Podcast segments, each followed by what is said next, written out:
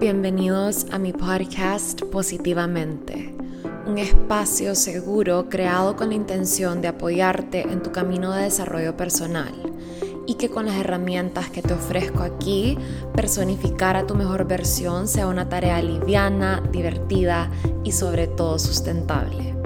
Yo soy Elena, tu host, psicóloga y coach en nutrición integral y me siento sumamente agradecida de tenerte aquí. Si estás lista o listo para comenzar a vivir tu vida positivamente, estás en el lugar correcto.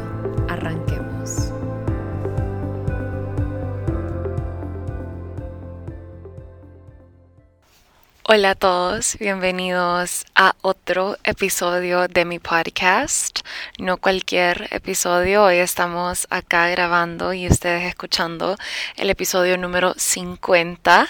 No puedo creer que ya han sido 50 episodios que hemos subido, que he compartido con ustedes, episodios llenos de pensamientos, perspectivas, aprendizajes, crecimiento, historias han sido 50 capítulos de evolución, tanto para mí como para ustedes que lo han escuchado, que han compartido conmigo, como cada uno de estos episodios los ha tocado, los ha transformado. Cada vez que me llega un mensaje diciéndome, L, escuché tu podcast y me impactó de X manera.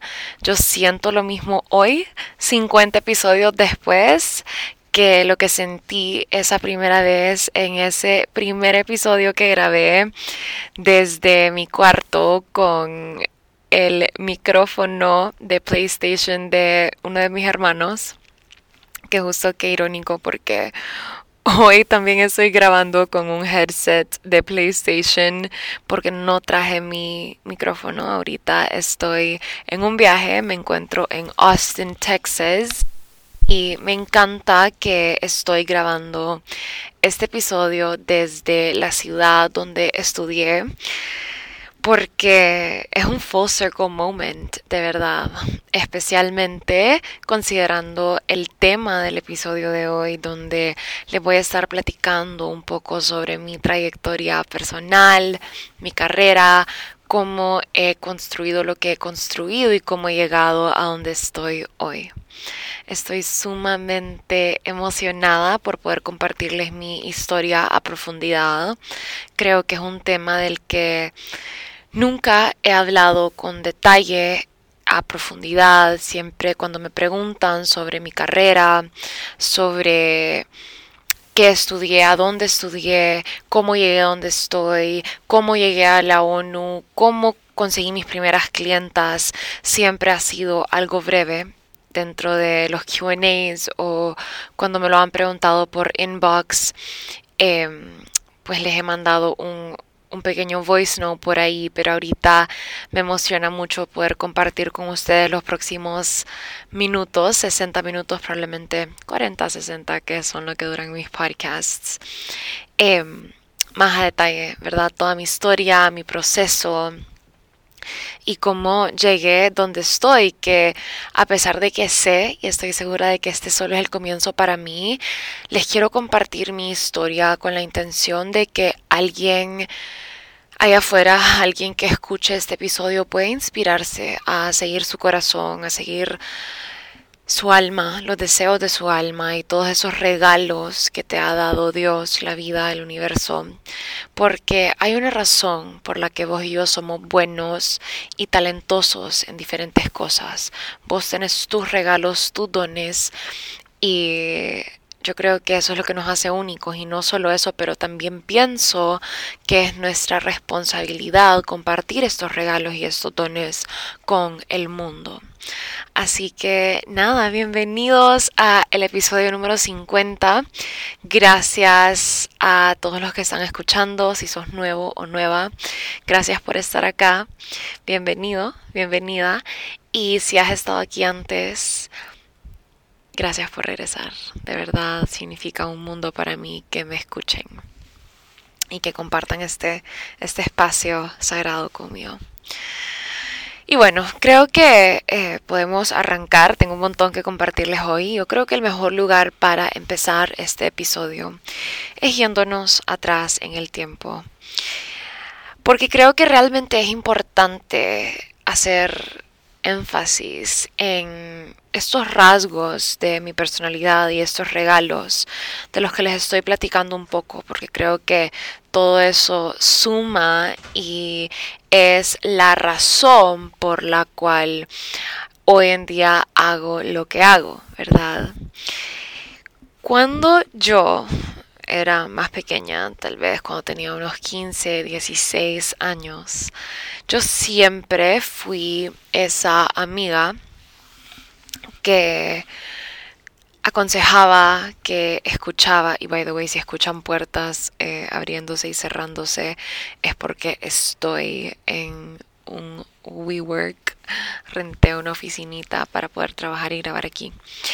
Pero cuando yo tenía entre 15 y 16 años, yo siempre era esa típica amiga que aconsejaba, que escuchaba, que empoderaba a mis amigas y eso siempre fue como un rasgo de mi personalidad. A mí me encantaba hacerlo y creo que era algo que se me daba muy, muy natural. Me acuerdo que especialmente en esos temas de sentirse empoderadas y todos los temas de relaciones románticas, a pesar de que yo no he sido como muy, muy noviera que digamos, yo siempre fui muy buena en dar consejos al respecto siempre que mis amigas iban a ver al tipo que les gustaba, yo era la que les aconsejaba y párate así y entra con esta actitud y tranquila, todo está dentro de vos y you got this, vos sos una diosa y me da me da risa que literalmente es lo que hago hoy, solo con un toque obviamente más profesional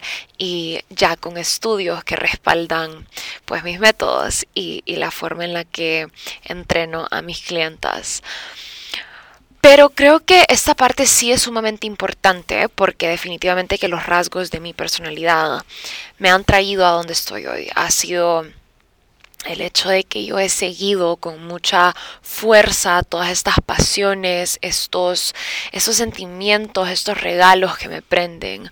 Otra cosa que a mí siempre me ha gustado muchísimo es todo lo creativo, ¿verdad? Me ha encantado tomar fotos. Yo me acuerdo que cuando yo estaba pequeña, uno de mis sueños era ser modelo. Me encantaban las fotos, me encantaba bailar, me encantaba eh, que me hicieran videos y me parece chistoso que justamente ese sea mi trabajo, una gran parte de mi trabajo hoy, ¿verdad? Que me toque tener una presencia en redes sociales donde tenga que tomarme fotos y tenga que hacer videos. Entonces, eh, eso es, es también un reflejo de cómo he seguido esas cosas que siempre me han llamado. Y eh, como les digo, siempre he sido una persona bastante creativa. He tenido una pasión por la fotografía. En realidad, acá creo que cabe mencionar de que yo nunca creé un Instagram desde cero para comenzar lo que mi Instagram es hoy. Yo simplemente un día elegí hacerme pública, que ya les voy a contar eso un poquito más a profundidad, pero elegí hacerme mi Instagram privado, lo decidí hacerlo público y yo ya compartía videos y fotos muy aesthetic, como dicen por ahí, y compartía recetas y fotitos de comida. Yo me acuerdo que la gente que me seguía en este tiempo, que eran mis amigos y mi gente cercana, yo creo que esa transición de irme y hacer mi perfil público y comenzar a compartir un poquito más abiertamente, nunca fue rara esa transición porque fue algo que siempre hice, era natural en mí. me acuerdo que recibía un montón de mensajes de mis amigas cuando recién comenzamos Instagram que me decían él debería de ser food blogger cuando eso estaba muy muy de moda porque siempre me encantó tomar fotos me encantaba food photography ya les voy a contar un poquito más de cómo eso ha jugado un rol hoy en pues algunos trabajos que he tenido y se ha desenvuelto también en otros en otras habilidades creativas que he logrado desarrollar y que han beneficiado mi trabajo el día de hoy pero siempre fue una gran, gran pasión. Me encantaba también, siempre me ha gustado la cocina. Recuerdo que cuando yo estaba en la escuela todavía siempre invitaba a mis amigas a almorzar a mi casa o me acuerdo que cuando se quedaban a dormir siempre les hacía panqueques a medianoche y se los servía así obviamente en ese punto yo no era muy consciente de todos los temas de salud, entonces eran aquellas torres de panqueques con whipped cream y fresas y en eso pueden testificar mis amigas, eh, siempre me ha gustado la cocina y creo que eso también pues se ha reflejado en mi trabajo hoy. Entonces, ¿por qué estoy mencionando esto? Porque definitivamente que todas estas pasiones, estos talentos y estas cositas que prenden mi alma hace mucho tiempo todavía forman parte de mi vida hoy. Yo he encontrado la manera de hacer estas cosas parte de mi trabajo, que creo que ha sido sumamente poderoso para yo poder gozar mi trabajo de la forma en la que lo gozo y sentirme definitivamente en mi zona de genio, sentirme liviana mientras trabajo, tener ese sentimiento de que literalmente yo podría hacer lo que hago sin que me pagaran y yo sería igual de feliz. Obviamente los ingresos eh, son una motivación externa que suma y me hace muy feliz y me encanta, pero amo lo que hago, punto y aparte, ¿verdad? Como que amo lo que hago con todo mi corazón y de verdad es se siente realmente increíble poder trabajar en algo que se siente tan natural para mí, en algo que me, enciende tanto desde adentro. Entonces, importante mencionar eso. Quiero avanzar un poquito el tiempo a mis días en la universidad, ¿ok? Porque creo que esto definitivamente eh, también habla un poco de esta dedicación, de este, ah, más que dedicación, ha sido como devoción a hacer devoción a mis sueños y a todas esas cosas que me encienden. Cuando yo entro a la universidad, yo estudié en St. Edward's University en Austin, Texas. Cuando yo inicio mi carrera, yo comienzo estudiando educación especial, que es una carrera que a mí me llamaba muchísimo la atención. Desde que estoy muy pequeña también sentía esa conexión sumamente profunda con personas con discapacidades, tanto físicas como mentales. En realidad siempre hice un montón de prácticas, tuve un par de trabajitos, participaba en organizaciones. Em, y en fundaciones que apoyaban estas causas y siempre sentí una pasión sumamente profunda por, por esto. Y realmente pensé que esta era la carrera ideal para mí, me encantaba, me veía muy, eh, muy metida en este tipo de trabajo. Pero creo que la razón por la que más me interesaba era porque me daba muchísima curiosidad entender los procesos cognitivos, las diferencias de estas personas, cómo, cómo pensaban, cómo aprenden diferente a mí, cómo funcionan los cerebros de estas personas que tienen discapacidades en comparación al mío. Me interesaba muchísimo, me daba muchísima curiosidad aprender estas cosas. Entonces comencé estudiando educación especial en la universidad. Pero a medio camino, cuando estaba en mi segundo año de la universidad, me di cuenta que realmente no me estaba encendiendo como yo pensé que me iba a encender. Yo me voy a quitar el arito porque me está doliendo un poco la oreja con el con los audífonos. A ver, denme un segundo. Ahí estamos. Ahí estamos. Yo comencé estudiando educación especial, pero realmente yo no, yo no me veía siendo profesora. Y en mi universidad me estaban enseñando esa carrera muy, muy basada en educación. Me hacían hacer planes de estudio, me hacían, me, me estaban enseñando cómo ser una profesora. Y eso realmente no era lo que yo quería. Ya llegó un punto donde no estaba disfrutando mis clases, me sentí un poco desconectada. Pero sin embargo, para esa carrera tenemos que tomar un par de clases de psicología. Y eh, me acuerdo que mis clases de psicología me tenían hooked. Me encantaba ir, me encantaba estar presente, me, me parecía fascinante aprender sobre el cerebro, sus procesos. Y un día solo dije, realmente creo que no me interesa seguir estudiando educación especial, me voy a cambiar de carrera. Y para mí esa fue una decisión sumamente retadora porque yo ya estaba a medio camino. Eso implicaba la probabilidad de que yo no me graduara a tiempo, lo que también significaba la probabilidad de que mis papás tenían que pagar un año más de universidad y yo no quería eso.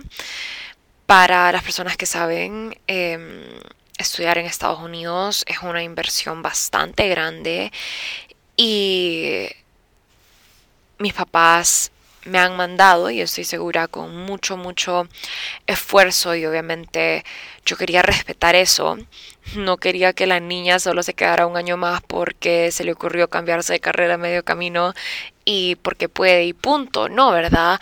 Claro que reconozco el esfuerzo de mis papás y yo quería regresarme a trabajar en el timeline que yo me había puesto y que me había puesto tanto eh, que estaba en el plan, ¿verdad? Porque aunque no hay un timeline, porque no hay, verdaderamente si te tarda cuatro años o te tarda tres o te tarda siete graduarte, no importa, cada quien tiene sus procesos, pero para mí lo ideal en ese momento era graduarme en cuatro años. Entonces me cambio de carrera. Cuando yo le comunico la idea mi decisión a mis papás. No estaban muy contentos, la verdad. Y consideré la opción de tomar, de, hacer las dos carreras, psicología, educación especial, pero realmente no era lo que me prendía en ese momento, así que elegí no hacerlo. Yo creo que una de las razones por las que mis papás no estaban muy de acuerdo con que yo estudiara psicología es porque esa carrera no ha tenido, creo, la mejor reputación, ¿verdad? Eh, a lo largo de los años siempre es como... Recuerdo que más de alguna vez cuando me cambié de carrera escuché, esa es la carrera peor pagada, te vas a morir de hambre siendo psicóloga, no estudies eso, eh, en Honduras no se paga bien, no vas a ser exitosa. Y había mucho ruido externo que realmente en ese momento no sé cómo logré desafiar porque sí me acuerdo que sonaba mucho adentro de mí, sí existía este miedo, pero a pesar de eso sí elegí también irme por lo que realmente a mí me gustaba. Como les digo, mis papás no estaban muy, muy de acuerdo con eso. Mi papá eh, y mi mamá tenían un plan visualizado para mí. Ellos querían que yo llegara a Honduras a poner una clínica de educación especial porque no hay y una, clínica para personas con discapacidades mentales. Em, e igual, pues interesante, ¿verdad? Que eso también se puede hacer con con mi estudio de psicología, pero el punto es que yo tomé la decisión por mí y me cambié de carrera ustedes. Y yo dije, voy a ver cómo acomodo mis clases, me voy a poner pilas y me voy a graduar en los dos años que me quedan. El tiempo va pasando, mis clases súper retadoras. Me acuerdo que me tocó ponerme muy, muy las pilas. Realmente dejé de salir un montón. Ya mi vida social no era igual que antes. Voy a tomar un traguito de agua porque tengo mucha, mucha sed. Mm. Mis clases se pusieron retadoras, pero lo logré, ustedes. A pesar de que me cambié de carrera medio camino, logré hacer un plan con ayuda de mi advisor, donde logré em, graduarme, entre comillas, a tiempo. Sin embargo, aunque me haya graduado en este en mayo del 2018 como yo tenía planeado y como yo quería hacerlo, aún me faltaba una clase que tenía que terminar para que yo recibiera mi diploma oficial de mi carrera. Y haciendo mi investigación me di cuenta que daban esta clase en un programa que tiene mi universidad abroad, en el extranjero. ¿verdad? Entonces hablé con mi advisor, le pregunté que si yo podía irme a hacer este programa allá. Resultó que sí, que me iban a validar los créditos si lo hacía en Europa, de igual manera si lo hacía en Estados Unidos o si lo hacía en Honduras. Y yo dije, este es mi chance para irme, vivir esta experiencia de vivir en Europa un ratito aunque solo eran un par de meses, creo que dos meses o tres meses, y me fui. Justo terminando la universidad me fui para Europa, viví en Francia, en un pequeño pueblito en las afueras de París que se llama Angers. Viví en Angers aproximadamente tres meses, como les cuento, y mi experiencia ahí fue espectacular, como era un programa como de intercambio no crean que vivía en apartamento Ula College Life. La universidad organizaba todo y me mandaron a vivir con una señora que tenía como 70 años, que vivía en una casa hermosa y ella recibía, ella era viuda y recibía como niños de, no, no niños, pero como estudiantes que venían de intercambio, ya los recibía en su casa, y she would host them. Ella nos daba acomodación, nos daba un cuarto en la casa. Recuerdo que un piso entero en la casa era para mí. El piso inclusive tenía cocina y todo.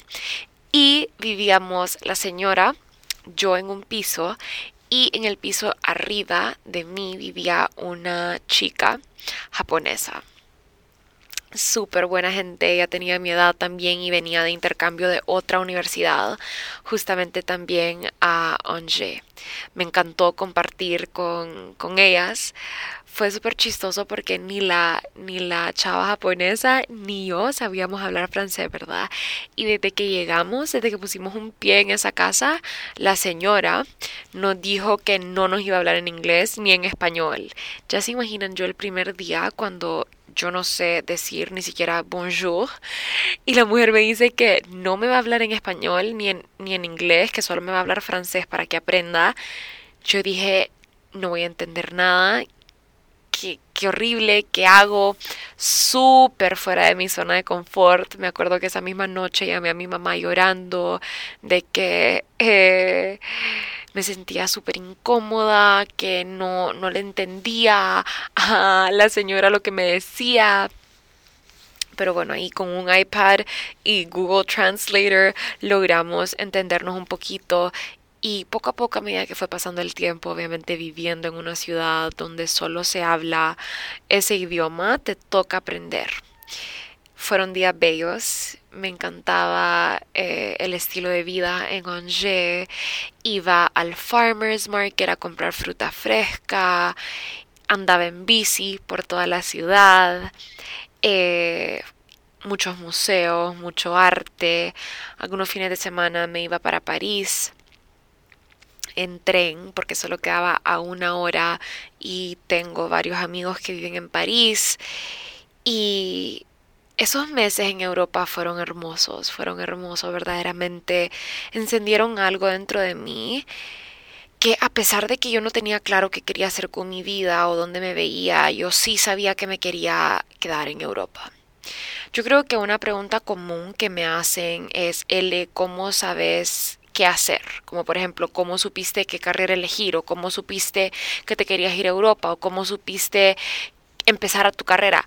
Yo nunca sé nada, ustedes. Yo literalmente nunca sé nada. Yo solo voy conectando conmigo misma y preguntándome cómo me siento, qué quiero, qué quiero, cómo me, cómo me siento, a dónde me siento cómoda, a dónde me sentiría mejor en este momento de mi vida.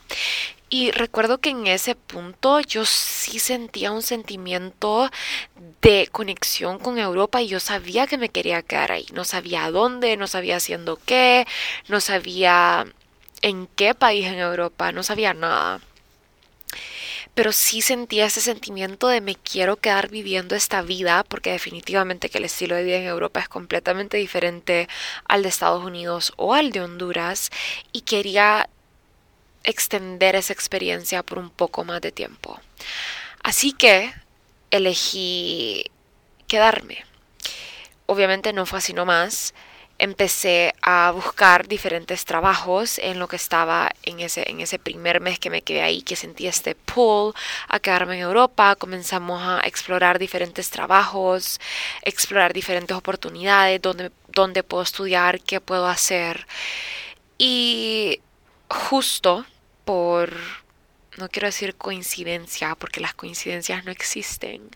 Me encanta la palabra diosidencia, porque yo sí creo que Dios nos pone a las personas indicadas, a las oportunidades indicadas, a los lugares indicados, en los momentos indicados. Justo mi tío tenía una amiga que había trabajado en la ONU, que yo había conocido más de alguna vez. Ella había ido a mi casa, yo había interactuado con ella, ella tenía una hija, tiene una hija de mi edad. Y platicando con mi mamá, y ella había trabajado en la ONU, y trabajando, platicando con mi mamá, eh, llegamos a la conclusión de que tal vez podíamos platicar con ella para que ella nos guiara un poquito más y yo tal vez podía conseguir un trabajo en Naciones Unidas. Yo definitivamente siempre supe, especialmente considerando mi carrera, que yo quería trabajar en el área humanitaria siempre me ha gustado ayudar y siempre he tenido como ese eso muy encendido dentro de mí. Me encanta hacer charity work, me encanta apoyar causas donde se ve una diferencia. Y obviamente en, yo pienso que en todos los trabajos se ayuda. De cierta forma, todos los trabajos resuelven algún tipo de problema, ya sea si sos carpintero o si sos representante en la ONU o si sos... Eh, constructor o si sos lo que sea que seas, siempre los trabajos resuelven algún tipo de problema. Entonces todos los trabajos ayudan. Pero a mí me gustaba esta ayuda un poco más humanitaria. Como les conté hace un ratito, a mí me encantaba participar en todas estas organizaciones que apoyaban a personas con discapacidades, cosas como Operación Sonrisa, me encantaba ir a ayudar, hacer voluntariado, me encantaba em, ir a visitar a los niños con cáncer al hospital, siempre tuve muy encendido eso adentro de mí. Y justo en Naciones Unidas se resuelven problemas muy, muy grandes mundiales, ¿verdad? Como problemas con enfermedades como el ébola y mm, problemas de pobreza en el mundo y eh, se combate el hambre mundial y, y, problemas mucho, mucho más grandes, ¿verdad? De lo que estaba acostumbrada, pero verdaderamente era como un sueño para mí estar ahí, porque, wow, resonaba tanto con lo que a mí ya de por sí me gustaba hacer, solo que esto era más a nivel global, que me parecía algo demasiado top.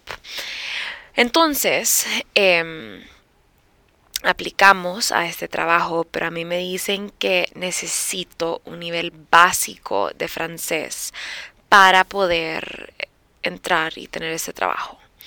Y yo aquí, como les conté, no hablaba pero ni pío de francés.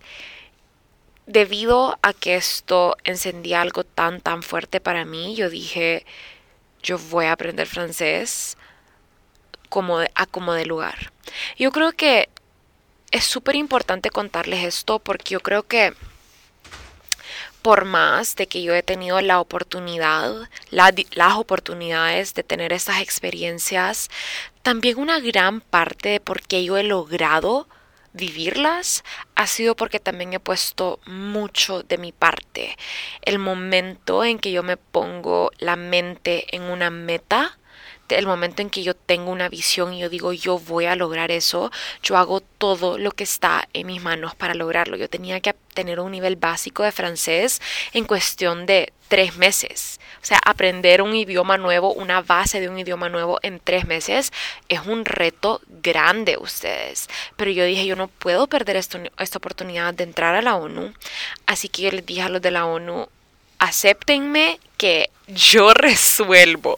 Yo voy a llegar a, Ginebra, en Suiza, porque el trabajo era en, Suiza, eh, porque ahí está la sede de Naciones Unidas. Y yo le dije,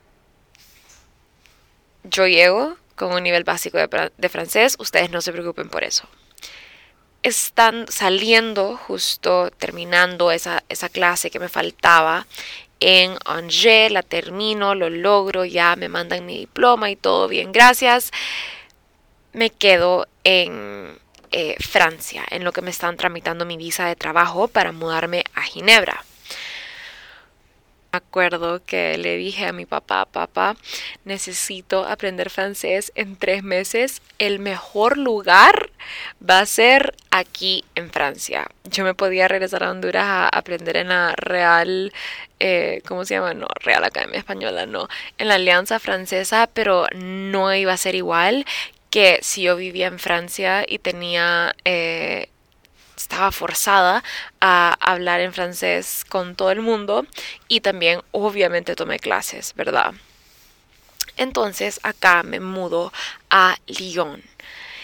Cuando me mudo a Lyon estoy tomando clases de francés intensivas, 5 horas diarias, para poder aprender francés y poder irme a este trabajo en Ginebra.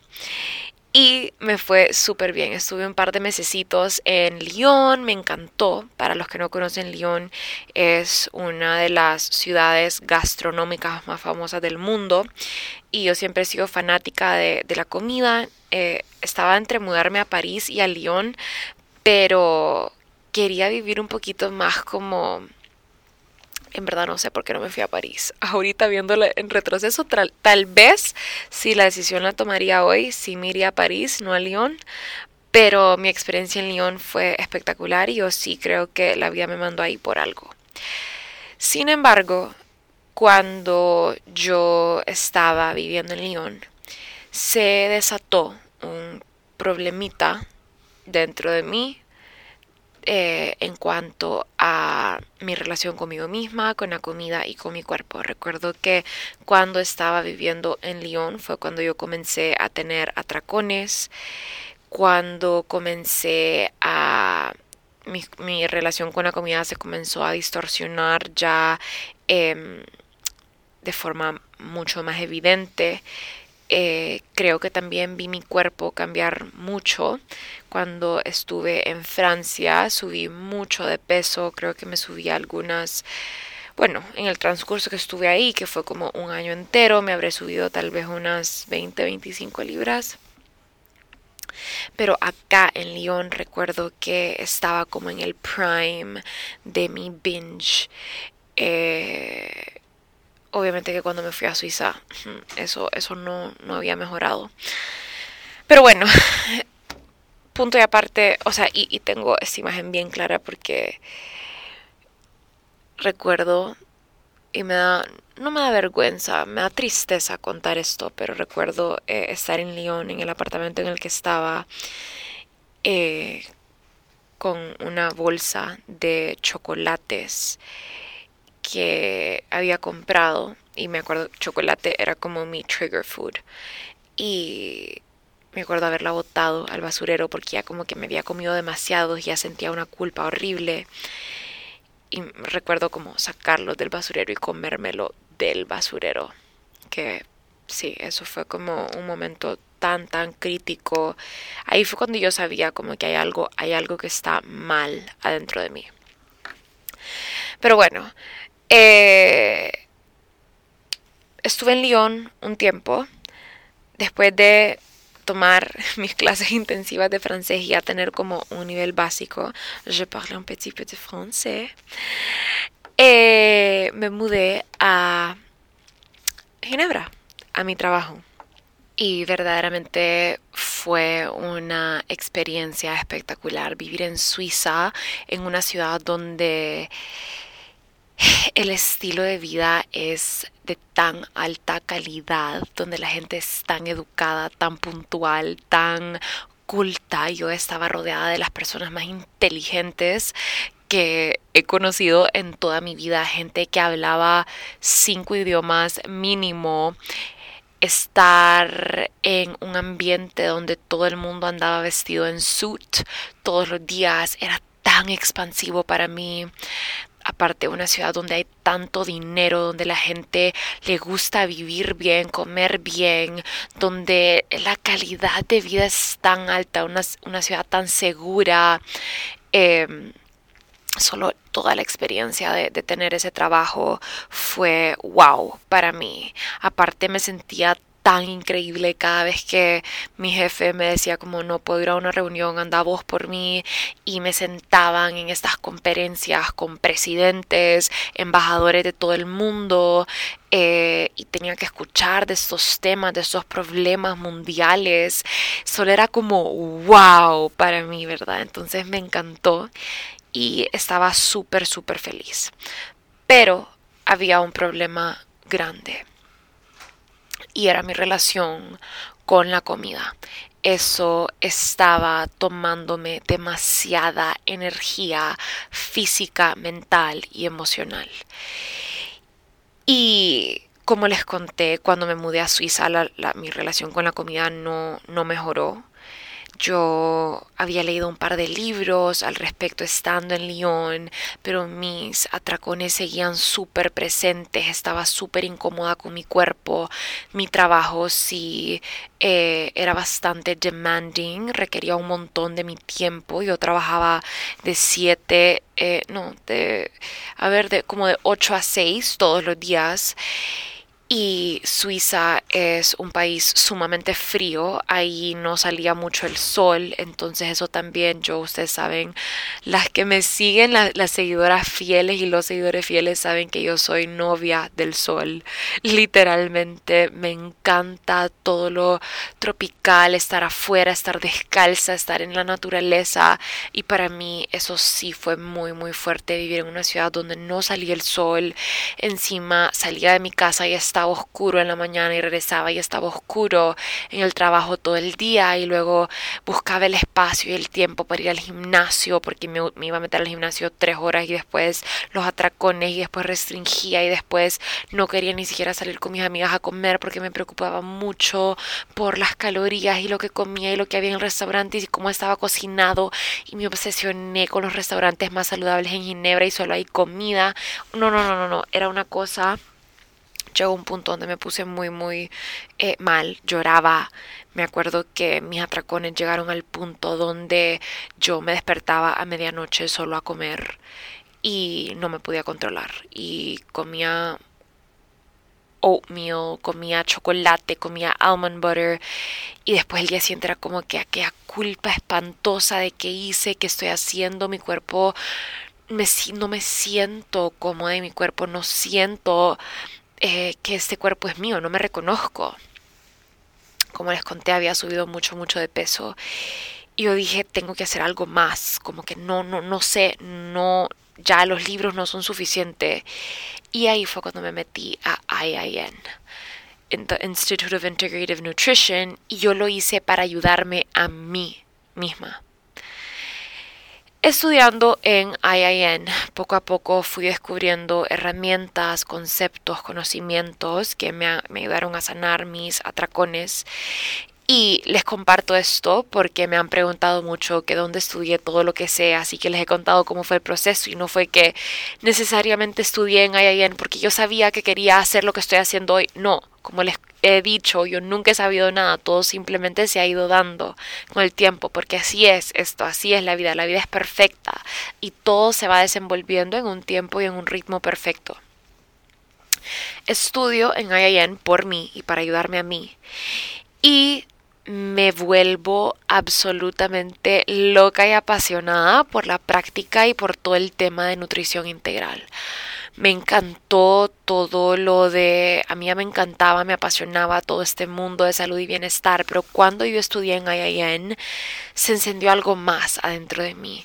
Cuando comencé a resistir estos atracones y encontrar formas diferentes de lidiar con mi ansiedad y mi podría decir depresión, sí podría decir que estaba un poco deprimida en ese tiempo, lloraba mucho, estaba muy apagada, eh, me sentía muy desconectada de mí, de la vida. Me acuerdo que sí, bueno, no, no, no, no quiero entrar en mucho detalle de eso ahorita porque no es el episodio para eso.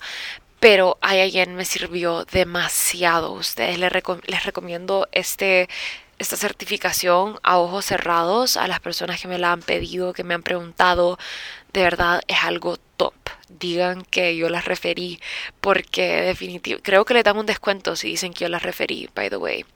No estoy muy segura cómo funciona el referral program, pero ya varias eh, han dicho que yo las referí y y definitivamente que es algo top. Yo recomiendo hacerlo en un lapso de un año si lo van a hacer, solo porque te da más tiempo de realmente aprender eh, de forma pausada y constante.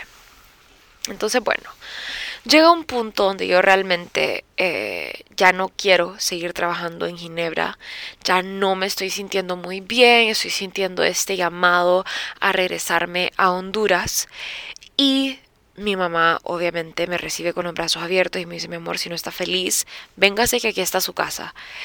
Y me regresé a Honduras a finales del 2019, ¿ok? Justo antesito de la pandemia.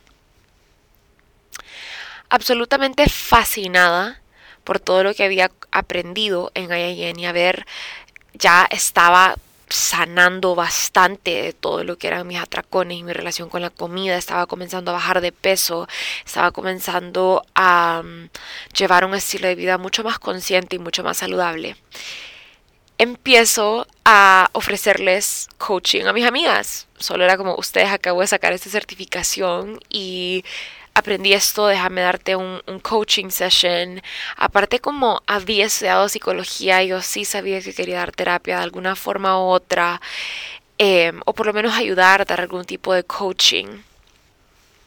Y poco a poco eh, mis amigas más cercanas fueron diciendo, sí, claro que sí, y boom, le daba una sesioncita.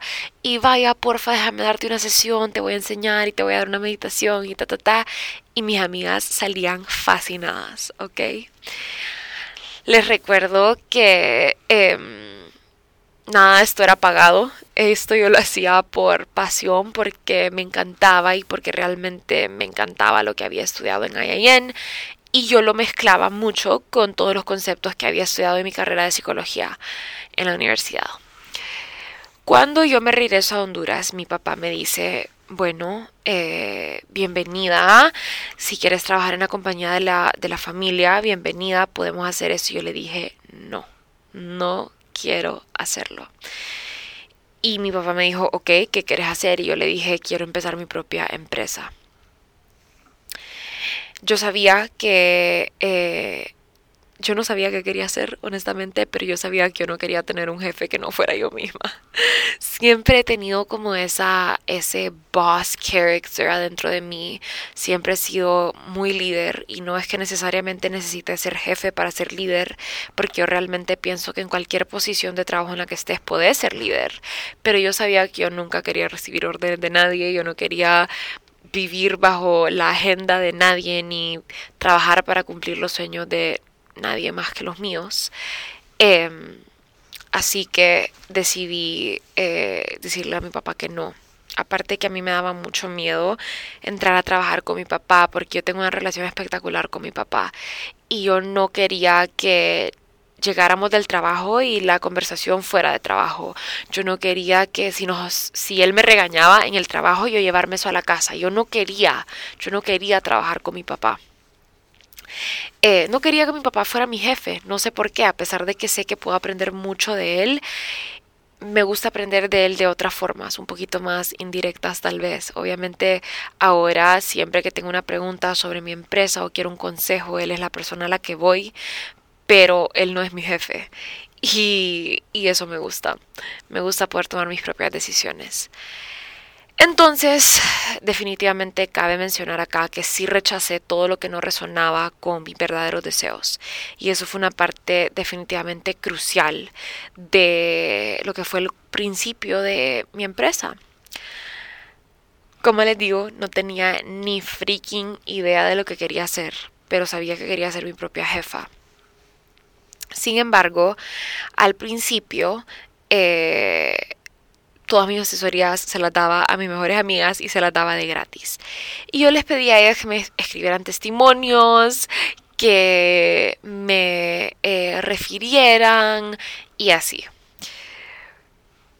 Para hacerles el cuento corto, yo tenía tal vez una clienta cada 3, 4 meses, sino que menos. De verdad, no había un flujo de clientes. Se los juro que, o sea, no, ni siquiera consideraba que tenía una empresa porque no, habían, no había un flujo de clientes. Creo que habré tenido algunos tres clientes en los primeros seis meses, si no, tal vez menos. O sea, no, creo que fueron como tres clientas.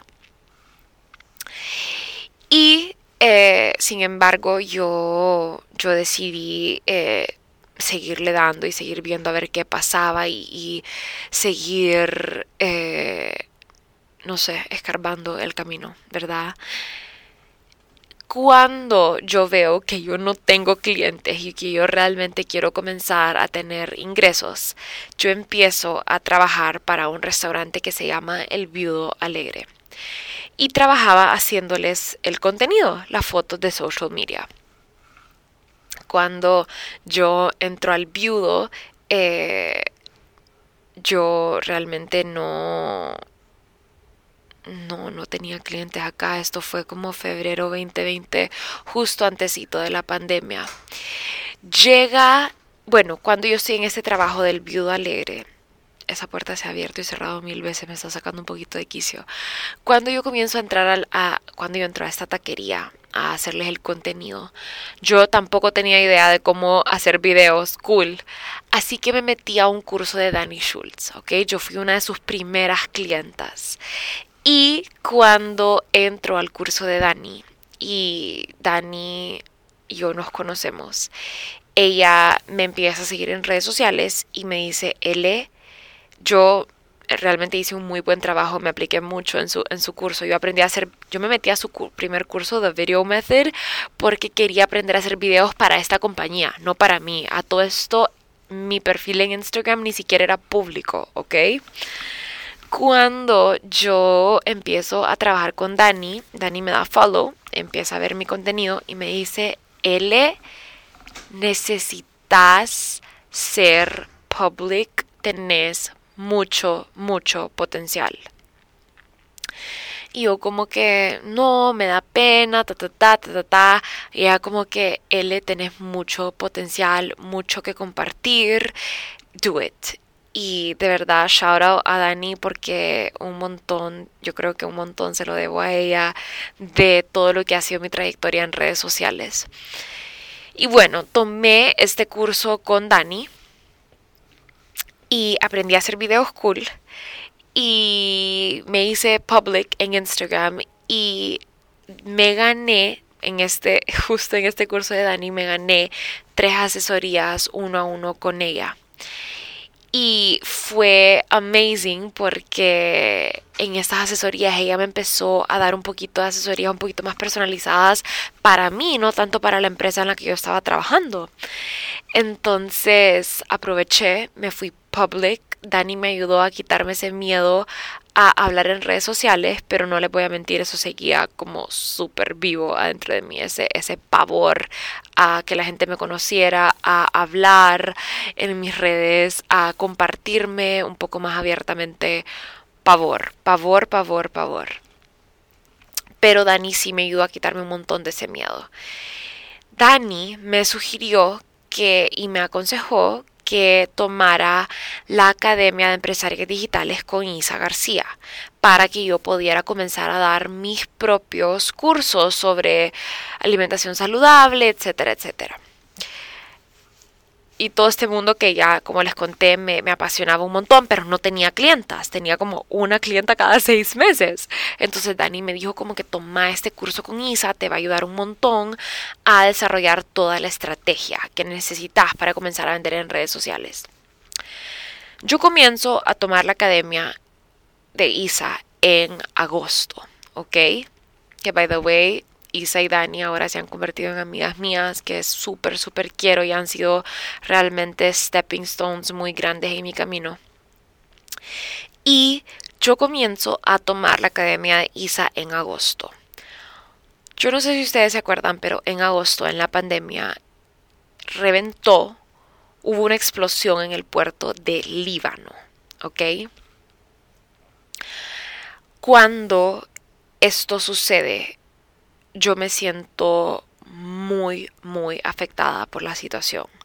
Yo no sé si ustedes saben, pero mi familia de parte de mi papá es de Medio Oriente y yo en la universidad tuve muchos amigos y amigas de Medio Oriente, de Líbano, de Beirut, eh, sí, Beirut es Líbano, de Bahrein, de Saudi, de en Jordania vive mi familia, vive mi prima hermana, que es mi hermana, literalmente hablo con ella todos los días. Em, ella vive allá. Yo realmente sí siento esa conexión muy, muy profunda con Medio Oriente. Y estaba en una meditación acá justo, yo ni siquiera creo que tal vez llevábamos unas dos semanas en la academia de Isa, que es una academia de 12 semanas. Así que yo todavía como que esto no, no, no, era que tenía todos los conocimientos en mis manos, pero ya les he dicho que yo soy del tipo de que yo tengo una visión y yo la ejecuto y, y, si quiero, I push myself. Y eh, estoy en una meditación sumamente triste por lo que había sucedido en Líbano, afectada. Mi amiga Bea es libanesa. Em, tengo varios amigos, mi crush es libanés. Y yo solo estaba sentada en, mi, en meditación. Yo le pregunté a Dios, Dios, ¿qué puedo hacer para poner mi granito de arena en esta causa? ¿Qué puedo hacer? Y solo me llegó esta me llegó esta respuesta de hacer un masterclass. A todo esto yo me acababa de empezar a compartir en redes. Ustedes tal vez llevaba unos 3, 4 meses tops compartiéndome en redes sociales y aparte de eso tal vez había hablado en mis stories unas 5 veces. Y yo, Diosito, ¿cómo así? ¿Cómo que un masterclass? ¿Un masterclass de qué? ¿Y de qué voy a hablar yo? ¿Y quién se va a meter a eso? No, no, no, yo, yo no, yo no, no, no entiendo. Y yo fue como, a ver, Elena, hiciste una pregunta, escuchaste la respuesta y ahora no querés, no querés seguir el siguiente paso. Como que, bueno, toca ejecutar. Al día siguiente ustedes em, agarré mi celular y grabé un story hablando y solo dije, hola a ustedes, eh, me siento sumamente afectada por esta situación del Líbano. Ayer estaba en mi meditación y le pedí a Dios una respuesta y me llegó la idea de hacer este masterclass. Vamos a hacer un masterclass sobre amor propio. Se va a llamar Self Love Club y es donation based. Todo lo que recaudemos lo vamos a donar a Líbano a los niños que fueron afectados por esta explosión. A todo esto yo les estoy diciendo que yo no tenía ni idea de lo que estaba haciendo, ¿ok? No tenía ni idea. Y acá está el GoFundMe link. Quien quiera entrar, bienvenido. La donación mínima es 15 dólares.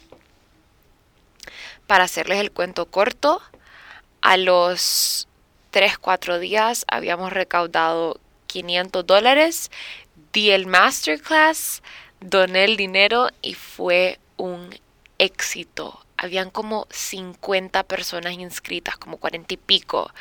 Y yo dije, ¿what? ¿Cómo puede ser que cuarenta y pico personas confiaron en mí y están en un masterclass y acabo de hacer mis, mis primeros 500 dólares ever porque yo nunca había hecho ni un dólar antes, nunca había trabajado antes. Mi trabajo en Suiza, by the way, no era pagado, mi trabajo en Naciones Unidas era una pasantía no pagada.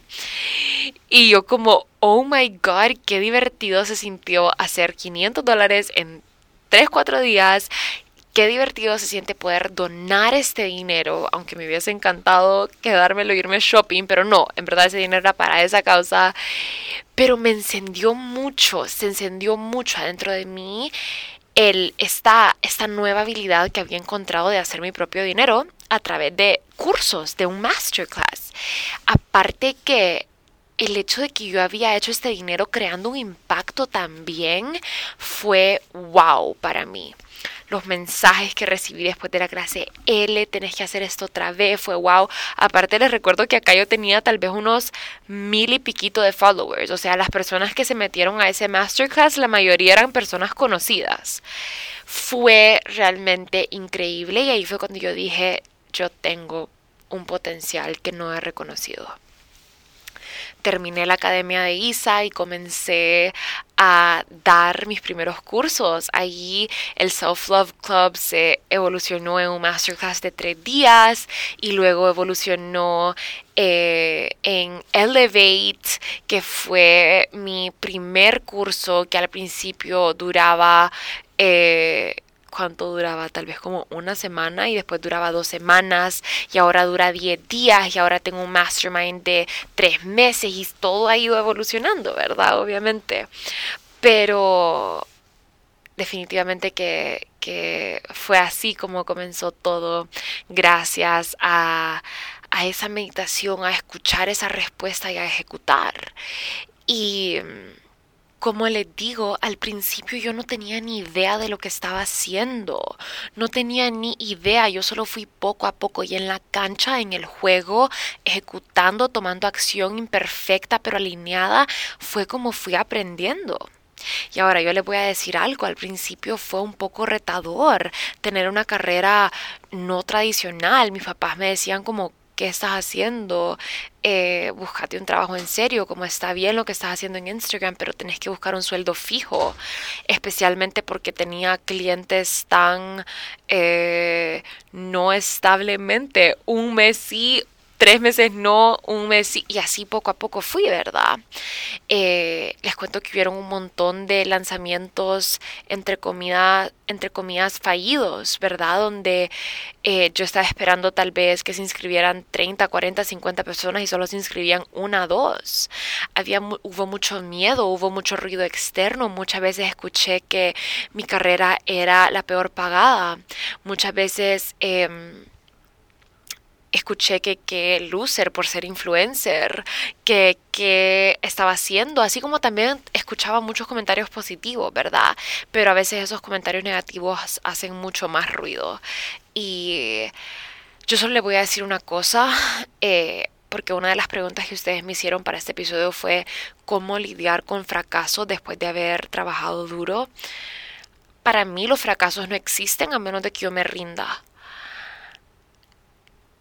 nunca nada ha sido un fracaso porque todo me ha enseñado algo y todo me sigue enseñando y todavía hay cosas en mi empresa que no van como yo quiero, pero eventualmente son cosas que me enseñan y que me permiten tomar mejores decisiones en el futuro. Han habido muchas dudas, muchos miedos y he avanzado con esas dudas y esos miedos. He tomado esa acción con dudas y miedos, ¿verdad? No he permitido que eso me frene y como les digo, a pesar de muchas veces no saber qué estoy haciendo, igual he tomado mucha acción. Hoy en día ya eh, todo, todo ha cambiado, ¿verdad? Tuve mi primer lanzamiento de cinco cifras hace poco. Estamos registrados como un LLC en Estados Unidos, que eso pasó las, hace el mes pasado. Eh, que eso para mí fue algo gigante. Ya este año contraté a mi, a mi primer team member y estamos justo ahorita contratando a la segunda team member de Elena Lamaco. Eh, estamos cumpliendo metas gigantes y todo ha sido eh, con tiempo, con día tras día, trabajando con constancia, ¿verdad? Trabajando domingos, trabajando en vacaciones, trabajando en días que suponen ser días libres. Eh, develándome. Yo construí mi propio website. Me pasé horas viendo YouTube, viendo eh, videos de cómo hacerlo, tutoriales y ahora hasta ahora yo tengo el presupuesto para contratar a alguien que me construya una página web que justo vamos a lanzar la nueva página web en unos meses, pero todo ha sido una evolución. Al principio todo fue DIY, al principio yo no sabía cómo hacer nada, no tenía el presupuesto para contratar a nadie que me ayudara. Ha sido un proceso y el trabajo está, la magia está en el proceso. Es importante no, no celebrar solo lo bueno ni tampoco enfocarnos solo en lo malo. Hay que entender que en el proceso está la magia también he, logrado trabajar con Dream Brands, ¿verdad? Y le he dicho que sí a, marcas que solamente me encienden. Justo ahorita acabamos de firmar un, un contrato con una marca oh, que todavía no les puedo contar, pero una marca top, top, top, y también estoy trabajando con Chanel, que es una marca top, sino que tal vez la más top del mundo. Y también sé que este solo es el comienzo. Pero para trabajar con marcas top también le he dicho que no a marcas que no me encienden. Y una gran parte del episodio de hoy es eso. Ándate siempre por lo que enciende tu alma, por lo que suena como un sí en tu cuerpo. Para mí si no ha sido un fuck yes, it's a fuck no. Y quiero recordarles que nunca es tarde para comenzar. Hoy en día yo estoy feliz donde estoy. Obviamente, como les digo, este solo es el comienzo. Hay un camino gigante por recorrer. Mis precios han cambiado. Al principio, ese primer Masterclass costaba 15 dólares ustedes. Hoy mi último programa que lancé costaba mil y pico de dólares ha habido una evolución, ha habido una evolución en mí, en el valor que yo le he dado a mi trabajo, tanto a mi tiempo como a mi trabajo monetariamente. He trabajado con diferentes mentores, Ali Reeves, Isa, eh, Dani, diferentes terapeutas que me han ayudado a estar donde estoy hoy, a desbloquear creencias limitantes, patrones limitantes, yo haciendo journaling todos los días de mi vida para poder desbloquear cualquier creencia limitante que no me permita estar en el espacio y en el lugar donde quiero estar hoy. Y ha sido un proceso, esto no se construye de la noche a la mañana ha sido un proceso y hay que respetar el proceso. Y también me preguntaron que cómo he dado saltos cuánticos. Yo creo que ah, realmente el trabajo se hace día a día. Nada de la noche a la mañana y a veces sí parece así. En redes sociales la gente afuera piensa que ha sido de la noche a la mañana. Que wow, cuando les digo, sí, tuve mi primer lanzamiento de cinco cifras no, no, no ha sido eh, algo que, que, ha pasado de la noche a la mañana. Me ha costado mucho, han, han, sido muchos errores, ha sido mucho trial and error, ha sido mucha, mucho trabajo interno y externo. Pero todos los días me he comprometido a seguir adelante, tanto conmigo misma, principalmente conmigo misma, tanto con mi empresa, porque en esos momentos donde yo me he descuidado a mí, me he dado cuenta cómo eso se refleja en mi trabajo también. Así que no hay, no hay saltos cuánticos, eso es mentira. Ha sido un trabajo diario y constante que me ha traído a donde estoy hoy. Así que los dejo con eso. Ha sido un placer compartirles mi proceso, mi trayectoria y todos estos pasitos, todas estas situaciones han sido las que me han llevado a donde estoy hoy, pero ha sido especialmente escuchar mi corazón tengo todo un episodio sobre tu propósito de vida porque también me preguntaron que cómo encontré mi propósito. Mi propósito de casualidad llega a coincidir con mi trabajo, pero tu propósito no necesariamente es tu carrera. Anda, escucha ese episodio si quieres conectar un poquito más con tu propósito de vida. Y gracias por estar acá. Creo que este episodio se nos hizo algo largo, pero era importante para mí compartirles mi historia en el episodio número 50 de este podcast que lo lancé un par de meses después de dar ese primer masterclass. Y regresando a ese, si quieren pueden regresar a mi episodio número uno solo para que escuchen la diferencia en mi voz, cuánto miedo había en mi voz de ser escuchada, de ser compartida ha sido verdaderamente un trabajo de práctica, de constancia, de evolución y ahora más que nunca estoy comprometida con esta constancia, esta evolución, con este trabajo de todos los días para poder seguir creciendo, para poder seguir impactando, para poder seguir generando ingresos, para poder seguir generando empleos para mujeres, para personas que quieren apoyar mi misión como persona y como empresa también. Les mando un abrazo y un beso a todos. Gracias por escucharme y los veo en el siguiente episodio.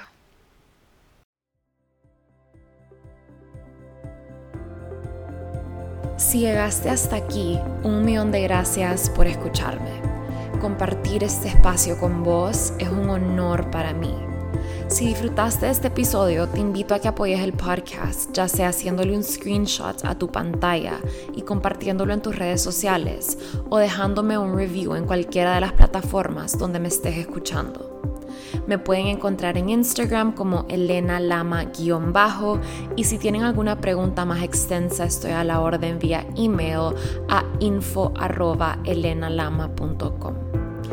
Un abrazo a todos y nos vemos la próxima semana.